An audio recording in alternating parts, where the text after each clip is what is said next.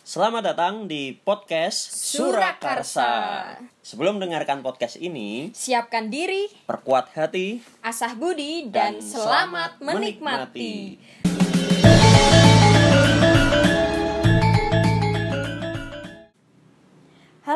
hari Sabtu saatnya kita bahas tentang Mitos.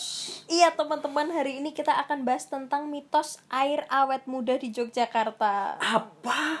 Enggak sih. Jadi kan kita tahu kayak di Jogja masih ada banyak banget tempat-tempat yang dipercayai oleh masyarakat kalau misalnya dia pakai air yang ada di situ, itu tuh ada khasiat tersendiri kayak gitu. Hmm. iya. Yang pertama Menghilangkan haus. Ya itu kalau diminum. Oke. Kan kadang-kadang nggak diminum tuh, Hmm. ya kan? Nah, yang pertama itu kita akan bahas tentang air bekas cucian kereta keraton Yogyakarta. Ah ya, ya. Jadi kalau kita di Jogja, nggak cuma di Jogja sebenarnya di Cirebon juga ada, kemudian di Solo juga ada. Pokoknya yang di mana di situ masih ada kerajaan-kerajaan. Oh iya. Gitu.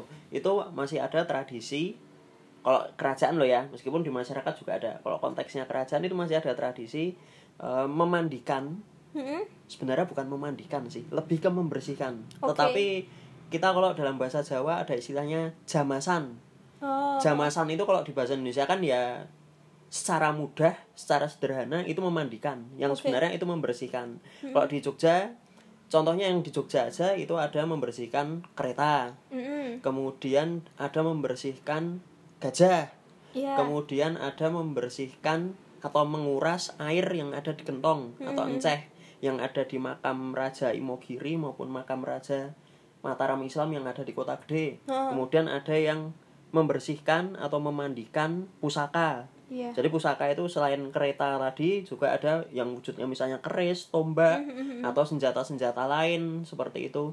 Nah, cuma mungkin kita akan bahas ini di yang berikutnya ya. Yap. Karena sebenarnya itu ada kaitannya dengan ilmiah gitu loh. Oke. Kenapa mereka kemudian memandikan, memandikan dalam tanda kutip itu tadi.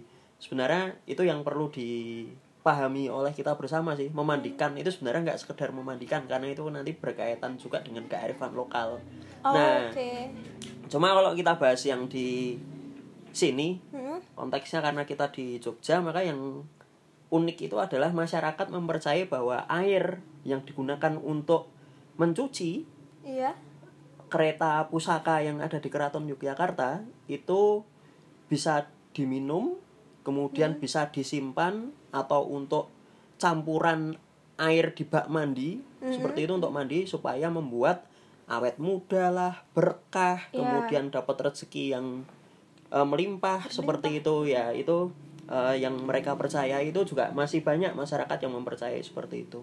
Jadi kalau kamu misalnya ke mana ke tempat-tempat tertentu yang Iya. tak sebutin tadi itu kalau pas malam satu suro atau da- masih dalam lingkup suro suro itu kan sebenarnya bulan Muharram Bulan pertama ya. bulan pertama ya itu kalau di Jawa itu pertama juga kemudian kalau kita anal apa eh, sandingkan dengan yang kalender hijriah itu sama dengan bulan Muharram cuma kadang-kadang tidak tepat sih satu suro dan satu Muharram itu kadang Nggak eh, barengan. barengan kadang nggak barengan tapi bisa juga itu bersamaan Hmm. gitu waktunya bersamaan nah itu main ke tempat-tempat seperti itu itu mesti ada ritual yang dilakukan gitu tadi Oke. Dan terus tadi kamu juga nyebutin gajah kan di alun-alun kidul. Itu gajahnya ini ya, bahkan sekarang dipindah ke Gembira Loka. Iya sih itu udah lama sih dipindahnya ke kebun binatang Gembira Loka itu. Karena cukup banyak ya masyarakat yang percaya juga masalah airnya tadi, air mandiin gajahnya. Ah iya. yang iya. punya khasiat-khasiat gitu. Padahal ternyata salah satu tujuan ada gajah di situ tuh juga untuk menarik wisatawan loh kalau kita lihat dari sisi pariwisatanya loh. Iya kalau dari sisi pariwisata benar itu. Karena zaman dulu kan alun-alun kidul tuh juga nggak seramai sekarang ya kita tahu nggak ada odong-odong, nggak ada ini itu. Jadi banyak banget orang yang ke alun-alun kidul itu pengen lihat gajahnya. Bahkan dulu aku juga sering kalau lewat alun-alun gitu kayak gajahnya mana ya, gajahnya mana ya. juga ya dulu kan? kalau misalnya bonceng gitu loh, terus mesti yang dilihat ini gajahnya gitu. Dan kalau nggak kelihatan gajahnya kayak kecewa tuh loh Iya. lewat situ rasanya Kalau pengen- kelewatan juga kan. nah makanya juga ada cilok gajahan nih kalau teman-teman tahu. Ah, nah iya. Hmm. itu cukup terkenal ya ciloknya dan kenapa namanya gajahnya juga karena dia jualannya di depan kandang gajah. ya betul ya kan Mm-mm. di depan kandang gajah yang sekarang gajahnya sudah tidak ada Tidak di situ. ada di situ, ya. ya. Sebenarnya itu salah satu upaya ya. Itu salah satu upaya dan itu ada semacam keinginan Mm-mm. katanya katanya itu ada semacam keinginan dari keraton Yogyakarta dalam hal ini Sultan Hamengkubuwono X karena kalau katanya ya itu salah satu upaya yang dilakukan oleh Sri Sultan Hamengkubuwono X di mana beliau itu melihat masyarakat sudah mulai mengkultuskan nih loh jadi semacam menganggap bahwa itu benar nah melihat seperti itu katanya eh, kemudian Sri Sultan Hamengkubuwono memutuskan bahwa udah gajah ini dipindah aja di kebun Oke. binatang Gemiroloko karena di sana juga bisa lebih dirawat gitu loh. Mm, dan ketika masyarakat akan melihat eh, kalau di sini kemudian itu bahkan ada yang kalau aku dulu sempet denger gitu ya dari salah satu temen gitu ya itu ada yang sampai menyembah gitu loh. Hmm. ya itu dianggap kayak bawa berkah bawa rezeki seperti itu gajahnya. Ya itu masalah kepercayaan sih. Nggak bisa kita apa nggak bisa kita salahkan juga orangnya gitu. Mungkin yang salah bukan orangnya tetapi ada sesuatu yang lain. Nah makanya kemudian untuk menghindari hal-hal yang tidak diinginkan maka kemudian itu dipindahkan toh gajahnya juga bisa jadi dirawat gitu. Hanya memang kalau aku baca di beberapa literatur itu memang keraton Jogja itu kan tidak lepas dari hewan-hewan yang ada di keraton gitu. Kayak misalnya ada kuda kemudian ada gajah itu tadi. Kemudian kalau kamu ke keraton atau kalau teman-teman ke keraton Jogja itu lihatlah di ornamen-ornamen bangunannya. Itu banyak sekali contoh paling mudahnya aja sengkalannya atau penanggalannya itu Dwi Nagara Satunggal oh iya. Itu kan ada Dwi Nagara Satunggal itu yang kemudian eh, menjadi tahun berdirinya Keraton Yogyakarta. Kemudian eh, ada juga hiasan lebah ada hiasan ular. Ada hiasan naga, naga itu kan kalau di bahasa Indonesia kan jadi ular gitu kan. Kemudian ada juga yang lain-lain ada harimau seperti itu. Kemudian ada hiasan kala yang menyerupai singa juga di Keraton Yogyakarta. Nah itu kan banyak gitu loh hewan yang kemudian eh, menjadi ornamen dan itu melekat pada keraton gitu tadi.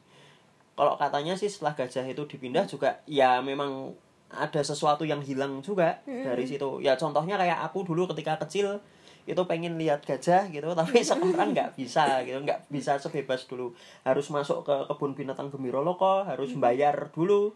Ya. Itu pun gajahnya juga kecampur banyak- sama kecampur gajah sama yang lain. lainnya. jadi ini yang mana ya gajahnya gitu ya? Itu seperti itu. Jadi teman-teman nggak perlu khawatir karena pada momen-momen tertentu si gajah ini juga dikeluarin ya. ah benar-benar. Heeh. Betul. Oke, selanjutnya itu ada mitos tentang air-air kayak gitu lagi di Goa Cerme. Jadi Goa Cerme ini adalah salah satu goa di Jogja di mana itu masih apa ya? Ada airnya di dalamnya. Mm-mm. Jadi itu kalau sekarang digunakan untuk penelitian dan digunakan untuk wisata terutama. Jadi wisatanya susur goa. Nanti kalau teman-teman ke sana entah itu pas musim kering atau pas musim penghujan, itu nanti teman-teman akan em, susur goa itu basah-basahan. Iya. Jadi ya itu kayak susur sungai tapi sungainya yang ada di dalam goa gitu loh. Iya, betul. Nah, di sana itu ada kayak titik di mana ada air yang itu sering digunakan entah untuk cuci muka, entah untuk apa kayak gitu.